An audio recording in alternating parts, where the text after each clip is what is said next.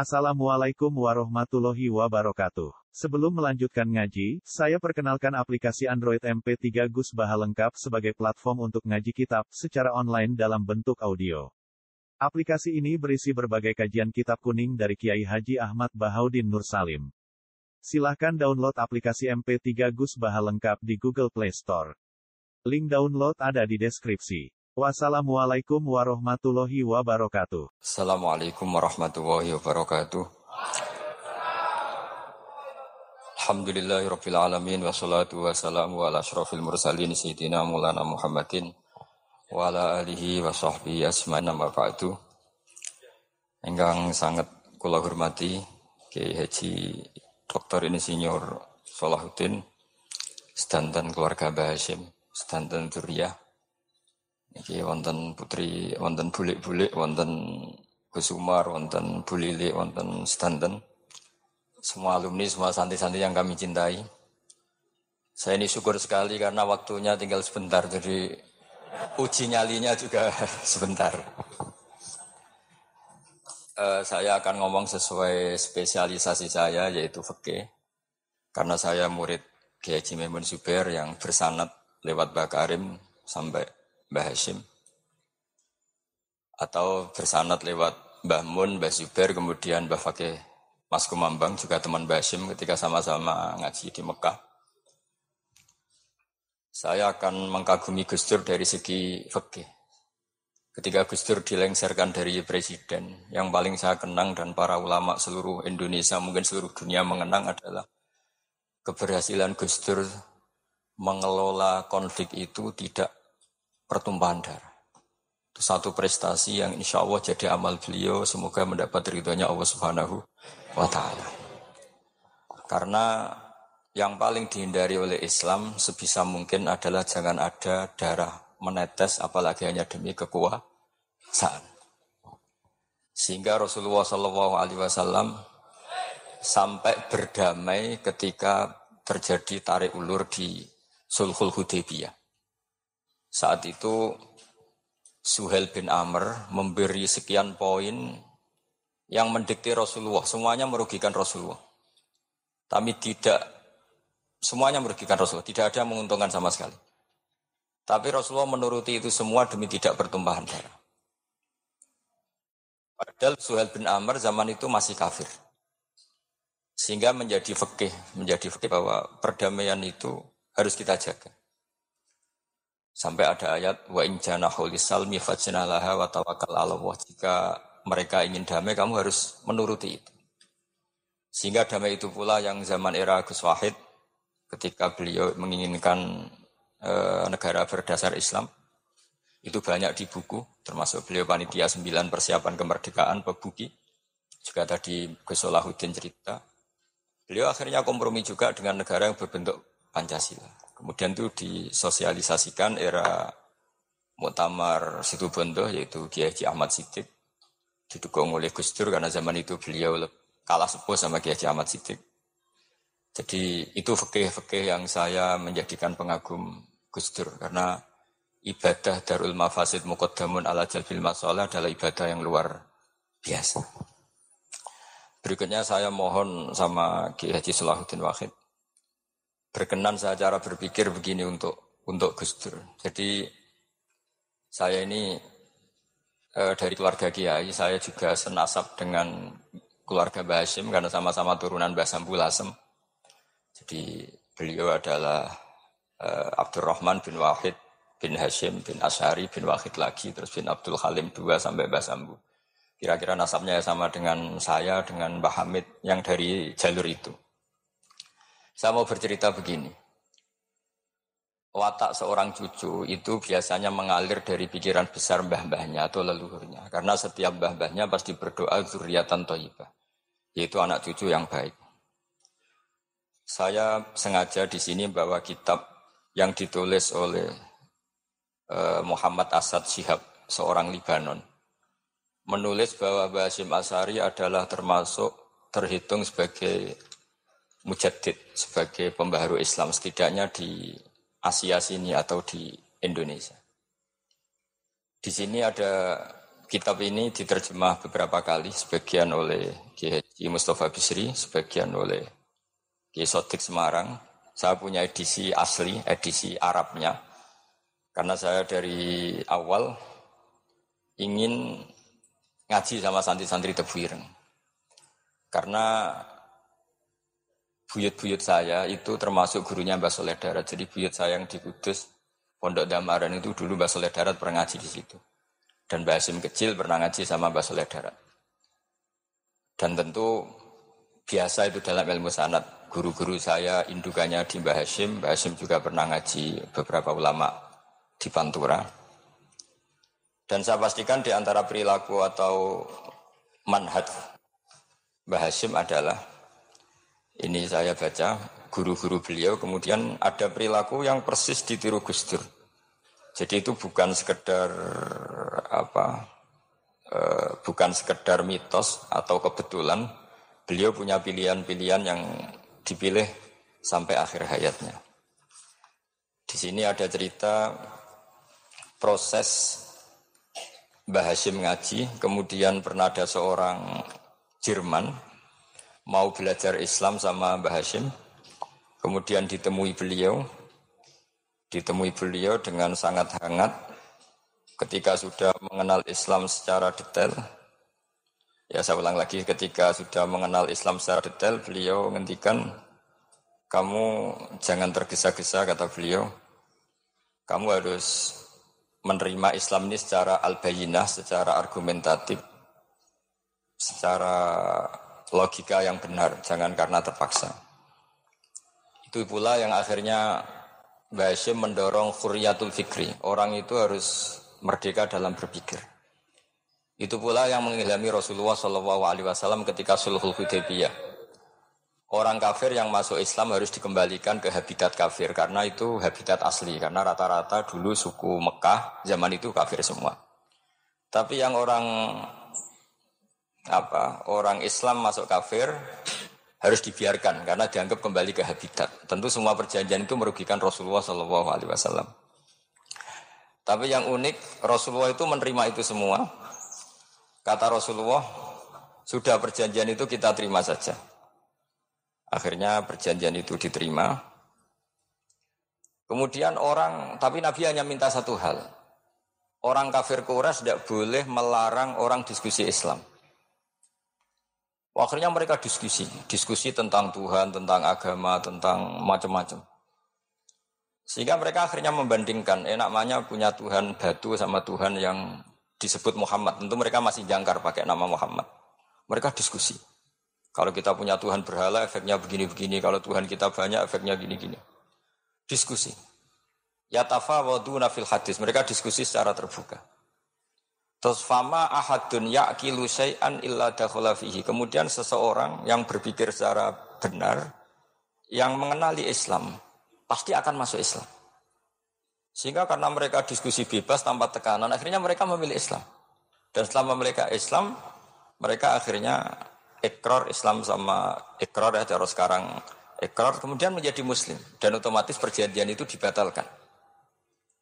Makanya kata Imam Zuhri, Guru Imam Malik, maka nafathun a'zuma fil Islam min sulhul Hudaybiyah. Enggak ada kemenangan Islam sehebat kemenangan dalam Hudaybiyah, yaitu orang berbebas berpikir. Kemudian kebebasan berpikir ini pasti mengarah ke mengakui yang benar, menanggalkan yang salah. Tentu orang dulu mendewa-dewakan lata uzza, pokoknya menuhankan makhluk, menjadi sadar bahwa itu aneh. Kenapa kita harus sembah batu yang dipahat? Kenapa kita harus menyembah makhluk dan sebagainya dan akhirnya mereka Islam. Tapi dulu kalau suasana perang itu keinginan orang hanya ingin menang kalah. Jadi yang kafir itu hanya ingin menang. Pokoknya jangan sampai kalah. Nggak pernah berpikir Islam itu apa. Di mana-mana perang itu ya pikirannya menang kalah. Tapi setelah nggak ada perang, meskipun segala perjanjiannya merugikan Islam, orang akan berpikir secara objektif. Makanya fama ahadun yaqilu syai'an illa dakhala fihi. Tidak ada seseorang yang berpikir tentang Islam kecuali akhirnya masuk Islam. Sehingga itu disebut maka nafathun a'zuma fil Islam ini sulhul Hudaybiyah. Enggak ada futuhat yang sebesar sulhul apa? Hudaybiyah. Ya kitab ini namanya Wadi Ulabinat Istiqlalil Indonesia. Mungkin santri Tebireng mungkin lebih tahu ya karena harusnya lebih tahu. Jadi kalau tahunya baru sekarang ya rodo innalillah wa inna ilaihi rojiun. Jadi saya tidak perlu bangga lebih tahu karena memang seharusnya Anda lebih tahu. Kalau ndak ya keterlaluan. Ya namanya itu Wadi Ulabinatil Istiqlal Al Indonesia. Ini saya baca tapi ini demi Gus artinya bahwa pilihan-pilihan itu mulai ada zaman Basim Asyari. Saya baca satu-satu ya mulai kredibilitas ilmu beliau karena dalam Islam itu harus ada sanat. Saya pernah ditanya seorang ilmuwan, Pak Bahak, kenapa Islam itu harus ada sanat? Kita kan orang cerdas kan bisa berpikir sendiri, ngapain nunggu pikirannya orang-orang kata saya. Terus saya bilang agama itu agamanya Allah dan Rasul. Kalau pikiran kamu namanya agama kamu, bukan pikiran agama kata saya. Kalau kamu punya pikiran, yang namanya pikiran kamu, tidak agama. Kalau agama itu harus ber, bersanat. Jadi pikirannya Mbak Hashim sama dengan pikirannya Mbak Mahfud. Mbak Mahfud pikirannya sama dengan Said Abi Bakar Sato. Said Abi Bakar Sato sama dengan Said Zaini, Dahlan dan seterusnya dan seterusnya. Sampai uh, logika itu sampai Rasulullah Shallallahu Alaihi Wasallam. Saya beri sekian contoh. Pikiran yang kita ciptakan bisa salah misalnya begini. Dulu misalnya Nabi pernah bersabda, Al-Qatil wal maktul finnar, pembunuh yang dibunuh sama-sama neraka. Jadi idal takol muslimani bisaifihima fal qatil wal maktul finnar. Jika dua orang muslim bertemu sama-sama bawa pedang, maka yang bunuh maupun yang dibunuh itu sama-sama masuk neraka. Makanya kita harus syukur sekali Indonesia itu paling menghindari membunuh karena kalau sesama muslim membunuh itu ancamannya berat sama-sama masuk neraka. Bukan sekedar diboyong dari pondok tebu itu neraka. Gitu. Kalau dibayang pondok gampang itu, nanti mondok lain gampang. Terus logika sahabat begini, hadza al-qatil, fama bal. Oke ya Rasulullah, kalau al-qatil masuk neraka namanya pembunuh, oke kita terima. Tapi fama balil maktul, lalu dosanya yang terbunuh itu apa? Wong dia korban kok dia dibunuh? Apa jawabannya Rasulullah Shallallahu Alaihi Wasallam? Jawabannya inahu kana harison ala qatli sohibi. Sebetulnya dia juga mentalnya pembunuh, cuma nasibnya terbunuh. Jadi seperti misalnya sampean hasut saya itu nggak perlu disakeni. Sebenarnya sampean yang inginnya ya menggusur saya, cuma nasibnya tergusur gitu. Makanya kalau ada orang rebutan pacar kok kalah itu udah usah disakeni. Sebenarnya mentalnya dia perebut gitu. cuma nasibnya kalah gitu. Jadi jadi apa ya? Ya tadi. Ya ini penting ya, penting sekali. Itu jadi sebetulnya ketika duel tuh semuanya kan mentalnya pembunuh. Maka dia nasib saja sebagai maktel, tapi mentalnya pembunuh. Karena dia mentalnya, niatnya, komitmennya pembunuh, maka dia sama-sama di neraka. Maktul itu fakta, faktanya terbunuh, tapi mentalnya pembunuh. Sehingga hukumannya sebagai pem, pembunuh. Sama kalau sampean berebut itu mentalnya ya perebut. Cuma nasibnya kalah atau terebut. itu soal nasib. Ini saya baca dulu ya guru-guru Mbah Hasim supaya clear. Selama ini yang dikenalkan beliau ngaji sama saya Mahfud, saya Khotib Minangkabu. Ini di kitab ini. Saya baca sesuai harokat yang ada di kitab ini. Nanti kalau sampai tidak cocok karena beda beda madhab, ya nggak apa-apa asal asal pinter saja. Karena baca kitab itu unik. Kadang-kadang satu guru sama guru yang lain itu beda-beda. Dan biasanya guru itu nggak mau kalah. Mbah Mun tuh sering cerita, ada kiai maknani wati ini lanwit alu. Itu muridnya gerudu karena pernah mondok itu kok nggak gitu Pak Guru di kitab saya maknanya itu pohon elu. Lah iya cung wit elu kena gua alu kata guru guru gurunya kata gurunya nggak mau kalah. Ada yang guru itu salah baca wal jarodin lan lawang. Muridnya nggak terima. Pak ya bisa pernah ngaji itu maknanya walang. Lah iya walang sing lawang cung. itu memang kasus makna-makna di Jawa itu banyak itu. Karena awalnya memang wis rodok bodoni. Kenapa saya bilang bodoni? Yang bilang Mbah Mun, makna Jawa ono bodoni nih. Karena watin itu kan nggak ada di Indonesia. Tapi kiai itu malu kalau gak iso maknani. Akhirnya wat ini wat elu. Tanyakan orang pakar ahli Jawa ya tidak tahu lo itu apa. Oh ibu tua kiai itu ada lafat ya ada ada maknanya. Padahal jenis itu nggak ada di Indonesia. Indonesia. Seperti haudat itu maknanya di Jawa sekedup. Sekedup itu rumah kecil yang ada di unta zaman dulu. Di Jawa ada ndak? Tidak ada. Kalau kamu tanya orang Jawa ini apa namanya? Namanya ya rumah kecil di atas unta. Tapi di Jawa dulu punya makna namanya apa? Sekedip. Jadi Kiai Jawa itu luar biasa improvisasinya. Ya rada bodoh nih itu. Lah yang sering bodoh itu bab halal haram ini nih apa? Yang tidak semua bodoh itu buruk, kadang wajib. Betul ya? Ini sama tergesola. Ini karena keahlian fakih saya juga barokahnya Basim Asyari supaya beliau senang. Beliau senang karena para nabi, para wali, para ulama itu tidak meninggal. Tadi kalau Mbak Anita bilang wafat itu kalau dalam bahasa Arab wafa ya fi wafaan itu maknanya nuhoni. Nuhoni itu sudah memenuhi. Jadi sebenarnya memang nggak pernah ada orang mati itu. Jadi kita punya jatah umur, jatah rezeki sudah terpenuhi semua. Namanya wafat. Dari kata wafa ya fi wafaan. Sesuatunya sudah penuh maka diambil. Kalau roh sendiri nggak pernah meninggal. Ya roh sendiri kalau kalau Mbak Anita bilang kita memperingati kehidupan Gus Dur ya memang ya memang hidup karena tadi. Nggak ada siapa pun bilang orang itu mati. Orang mati itu adalah jasad, rohnya diambil dari jasad. Lah, roh sendiri ini nggak pernah berstatus mati. Karena makanya orang Jawa semua sepakat wong mati ku piye? Sing nyawane dijabut. Jasadnya mati nyawanya diambil. Kemudian nyawa ini yang mengalami dapat nikmat maupun dapat azab. Sehingga keyakinan ahli sunnah wal jamaah ini perlu didoakan karena menghadapi Allah butuh topangan doa dan doa itu nggak pernah salah karena otoritas doa itu milik Allah subhanahu wa taala. Tidak bisa kamu nyemprit Allah. Allah ini sudah akhirat loh. Amal nggak ada gunanya. Tidak bisa. Allah tetap zat yang bisa mengabulkan doa siapa saja. Sehingga ahli sunnah berpendapat doa itu yang faul mayit. Doa itu manfaat untuk mayit. Sehingga Basim Asyari ngarang secara spesifik risalah an ahli sunnah wal jamaah. Di antara yang paling pokok adalah doa yang faul mayit. Bahwa doa itu manfaat pada mayit. Ini saya hitung ya guru-gurunya Mbah Hashim. Darus Salhat Muhammad Hashim Asyari ini karangannya Asad Syihab. Orang Libanon. Buku ini selesai tahun 72. Beliau lama sekali ikut ngaji di sini sama Mbah Hashim.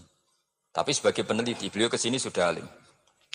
Ndak, ndak terus masih ngapalkan alibata itu ndak, itu masih sudah alim.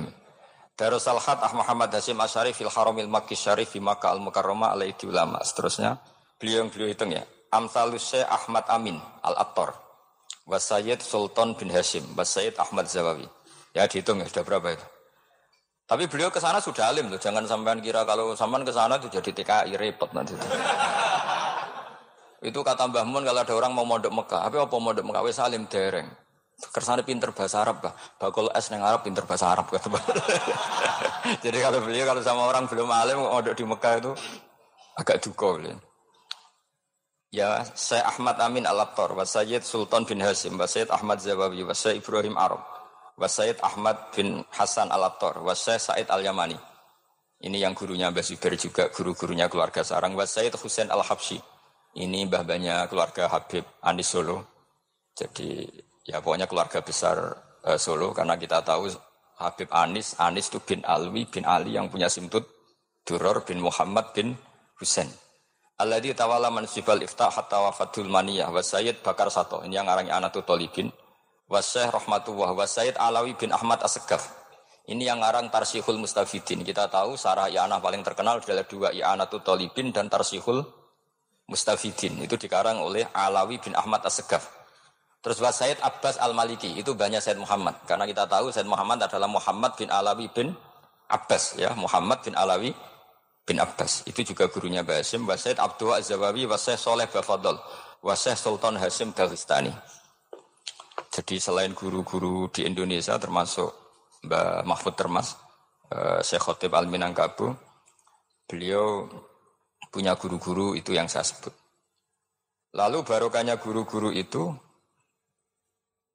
ya barokahnya guru-guru itu Basim berpikir seperti itu dan berpikir seperti itu yang mengilhami Gus Wahid, mengilhami Gus Wahid, kemudian Gus Wahid mengilhami Gus Dur. Kenapa saya cerita ini supaya kamu tahu bahwa pikiran-pikiran besar Gus Dur itu ada sanatnya. Jangan sampai kamu berpikir Gus Dur cerdas muka kan dulu film lah terus gue dulu film kan ya repot gitu. Jadi makanya ini karena banyak juga yang cerita Gus Dur sebagai budayawannya, sebagai demokratnya, sebagai pluralisnya. Yang cerita itu kan sudah ada. Masa saya disuruh cerita itu lagi? Jadi kalau sampean saya cerita itu lagi kan coro Jawa tahsilul hasil. Jadi ini itu tidak bidang saya. Bidang saya akan melihat Gus Dur sebagai cucu Basim siapa? Asyari. Ini saya baca ya. Ini bahasa bahasa Jerman tapi sudah diagak-agak Arabkan. Ma'al Muhandis Karel von Smith. Ini ini Bahasim. Jangan kira yang yang pernah berkawan ya bersosialisasi dengan non muslim itu mulai Gustur. Mulai Bahasim ini Bahasim ini di halaman 108 kitab tadi. Eh, ma, apa Wadi Ulabinati Istiqlal Al Indonesia. Kitab ini boleh sampean gasap kok. Nanti setelah ini tak bawa pulang atau sampean gasap nggak apa-apa. Ini santri-santri tefireng nggak apa-apa. Siap ya? Ya nanti bisa di bisa dibacak. Lakot kan seterusnya hakon ziaroti ala Muhammad Hashim maka nadalika fiyaum ini 7 Juli tahun 1936. Fi makorihi tebu ireng. Hai takol tu intau bil muhandis Karel von Smith. Wakanatil fursa saikhali tahadus ma'ahu tawilan. Terus setelah itu ini ceritanya mu'alif menangi Basim diskusi sama orang orientalis. Ini kata mu'alif, Wahadil uqdatu takunu akidatan wa hiya uqdatul mustasyrikin. Fakulu ya'ti minal ghurbiyin wal Erobiyin wa Eropa ya'tabirunahu dasisah. Jadi zaman itu Basim itu sering punya tamu dari Eropa, dari Barat, dari macam-macam. Semua statrodal muhandis, fa, terus seterusnya sampai. Nah ini cerita saja betapa betapa Basim itu perkawanannya luas sekali. Terus uh, ini cerita akhirnya orang ini orang ini sampai masuk Islam. Ketika masuk Islam di antara pesannya Mbah Hashim, saya ulang lagi di antara pesannya siapa? Mbah Hashim itu beliau bilang e, kamu harus dipikir-pikir lagi katanya. Itu kan satu kearifan. Satu kearifan Basim ini saya baca karena saya takut ditegur ini. Saya juga nunggu surat kok tidak datang-datang ini kok. Supaya cepat apa? Cepat selesai. Ini bebas. Kalau ada surat malah kebenaran ini karena sudah mulai mulai nyari-nyari Ya jadi saya mohon nanti kitab ini bisa dikaji di sini. Nanti saya tinggal di sini ada cerita-cerita apa? Cerita-cerita sampai beliau berteman orang Eropa, terus beliau macam-macam sampai terus saya teruskan. Suma arsalat kusirka ila Indonesia amni 1929 watana kualifikasi rimnal mudun maka akhiran fi madinati Surabaya di Jawa Syarqiyah wa min huna hidayah wa taufik taku danihi ilal khairi hadas lautil hadis fil amil ala yakti fatrotas jadi orientalis tadi ketika berteman Mbah Hashim lama-lama tertarik oleh Islam ketika mulai tertarik dengan Islam wa sya'ara bil istiqra aruhi wal amnit tam wa kaifa ya'budu rabbahu ibadatan hakikiyah. Terus mulai tertarik dengan Islam terus konsultasi sama Mbah Hashim. Jadi tertariknya barokahnya Mbah Hashim eh, Orang ini kemudian wabakial muhandis, muhandis itu insinyur, Karel von Smith di Indonesia hatnan dalatil harbul alamiyah sehingga perang dunia kedua selesai wa indama Indonesiun di hukmil al hulandi fi harbil istiqlal am wa kana muhandis fi sufil Indonesian tafahu islamu li syarika saat terus uh, terus ini saya cerita jadi Mbah Hashim pernah mengislamkan orang Belanda, orang Jerman. Orang apa? Orang Jerman, terus orang ini hidup di Hamburg sampai ya sampai akhirnya beliau dakwah Islam di sana.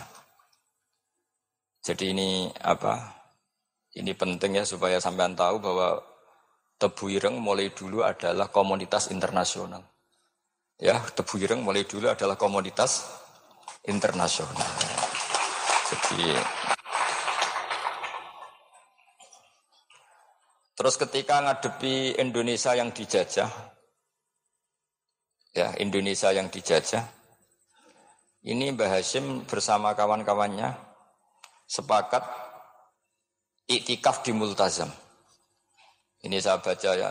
Uh, Wa akhiran istama'a ma'anuh batin min haula itolaba min zalma alaihi alhad Muhammad Hashim ala ayata ahadu wa yakumu bi amalin fi lailatin lailan min laili syahri Ramadan.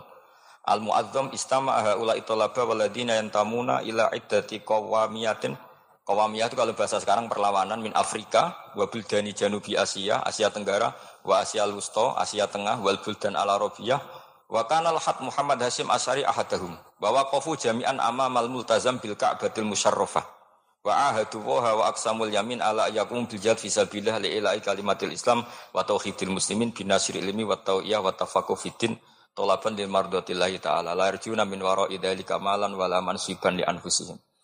Jadi sebelum beliau pulang ke Indonesia, itu komunitas Asia Tengah, Asia Dekat, Asia Jauh, semuanya dijajah karena Mesir dijajah Prancis, yang ini, Burma dijajah ini, yang Indonesia dijajah ini, semuanya berdoa di Multazam.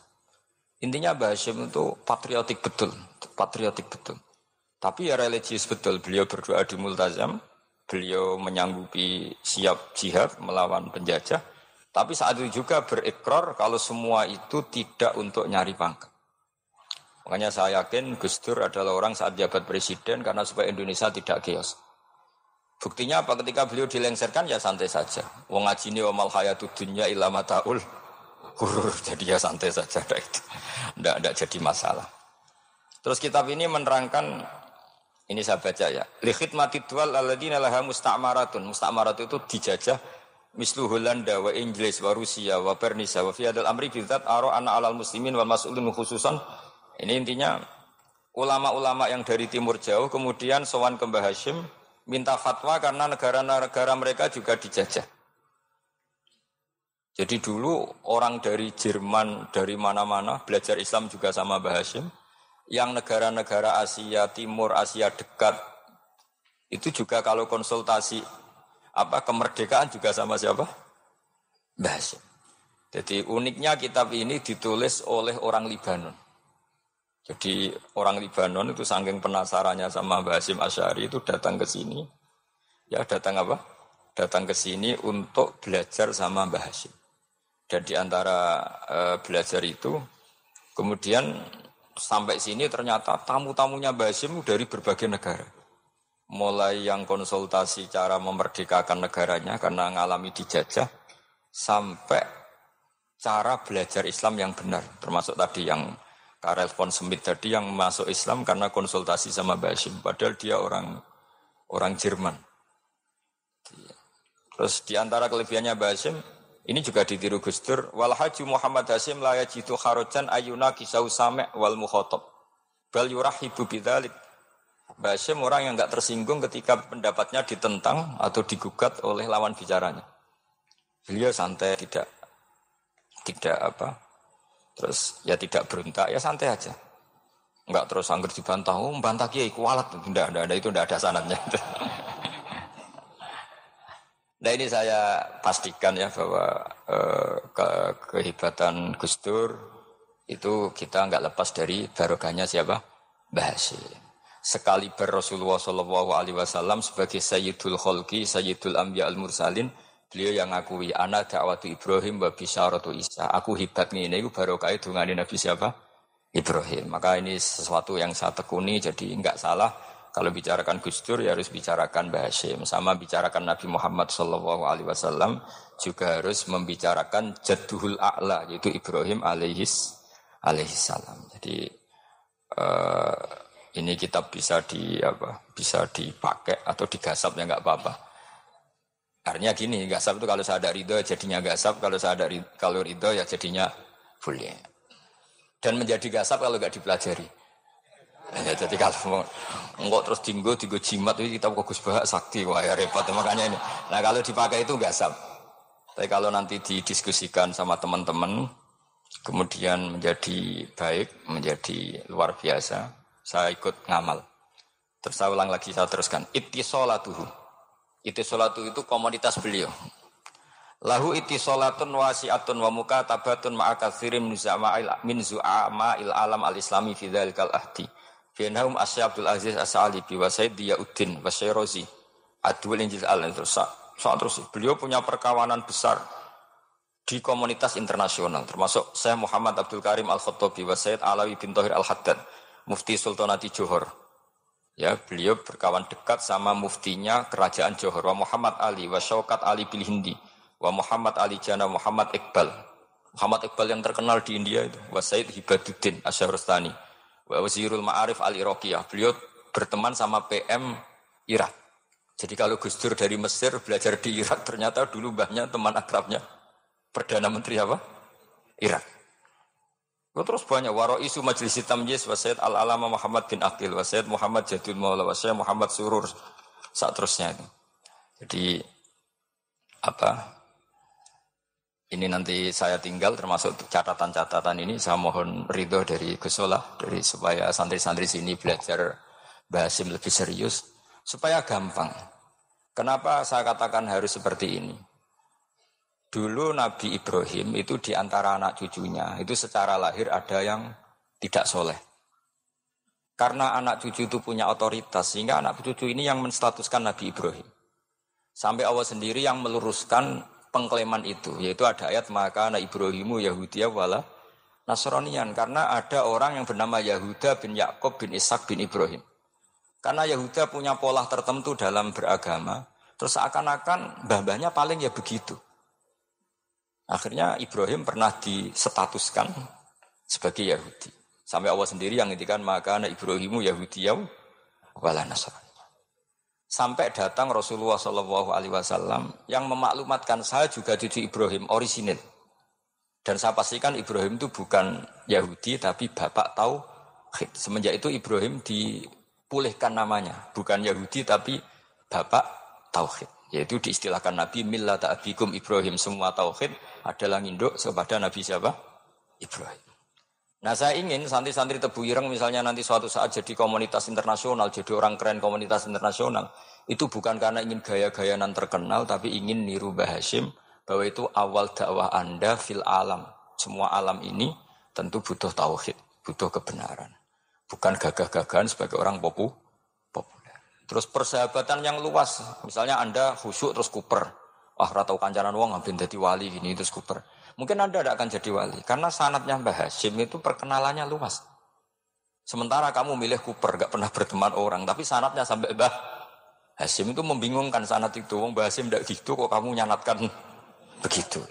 Jadi kalau santri itu Ireng mulai sampai yang kamar, ngobong dupo, terus menterkenalkan diri jadi wali. Nanti tonggo kamu ngira itu produk Mbah Hashim. Karena kamu santrinya. Kan dianggap cerminan gurunya, gurunya, gurunya sampai bah. Asim. Nah, kalau ada yang teman-teman gitu harus dimaklumatkan itu sanat mungkotek.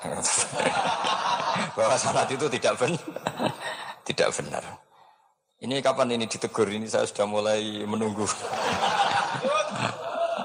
karena karena ya repot ini kalau kelamaan ini nanti itu. Terus ini khazanahnya Basim. Khazanah itu ya eh, perpustakaan kalau sekarang maktabatuhu. Tu'addu maktabatul khat Muhammad Hasim Asyari min aghnal maktabat lihtiwaiha ala anfasil kutub. Jadi ini kadang harokatnya ya beda dengan bacaan saya. Sama nanut bacaan saya saja. Di sini ditulis anfusil kutub. Selalu saya baca anfasil kutub. Karena maknanya kitab terbaik. Kalau kitab terbaik bacanya bukan anfus tapi apa? Anfas. Ya nanti kamu debat sendirilah sama teman-teman ini bacanya apa. Karena ini kadang harokatan. Kalau kadang harokatan repot, abe bantah itu kadang sungkan mbek sing aran, orang bantah kadang beda. Lah supaya selamat, ini orang saleh mu'alif, khotote sing goblok biasanya gitu biasanya gitu kalau untuk menyelamatkan kiai itu, oh ini yang ngetik yang salah. Padahal kadang kiai ini barang ya rontok salah tapi ya sembol. Daripada sultan sama kiai kan mendingan sama pengurus. Ya gitu ya sepakat ya. Jadi ya sudah sudah, sudah terus. ya saya baca. adu maktabatul khat Muhammad Hasim Asyari min akhnal maktabat likhtiwahya ala anfasil kutub al ilmiah al ilmiah. Jadi kalau tadi yang diceritakan para kawan-kawan Gus Dur, Gus Dur suka baca. Itu Mbah Hashim itu kitabnya banyak sekali dan semuanya kitab terbaik. Min matbu'atin baik yang dicetak wa maktutotin baik yang masih tulisan tangan. Asariyatin kodimah baik kitab-kitab yang sudah hampir punah karena saking lamanya. Wa tadummu hadil maktabah jullal kutub al muallafa wal lughat al arabiyah wal indonesia wal jawiyah wal malaysia wa ba'dal lughat wa ba'dal lughat al ajnabiyah al ukhra. Jadi zaman Mbah itu perpustakaannya sudah ada bahasa Indonesia, bahasa Jawa, bahasa Malaysia, bahasa Inggris. Itu yang nulis orang Libanon. Sampai santrinya Mbah Hashim tidak tahu innalillahi wa inna ilaihi rajiun. Maka ini yang kepertobatan ya saya kasih.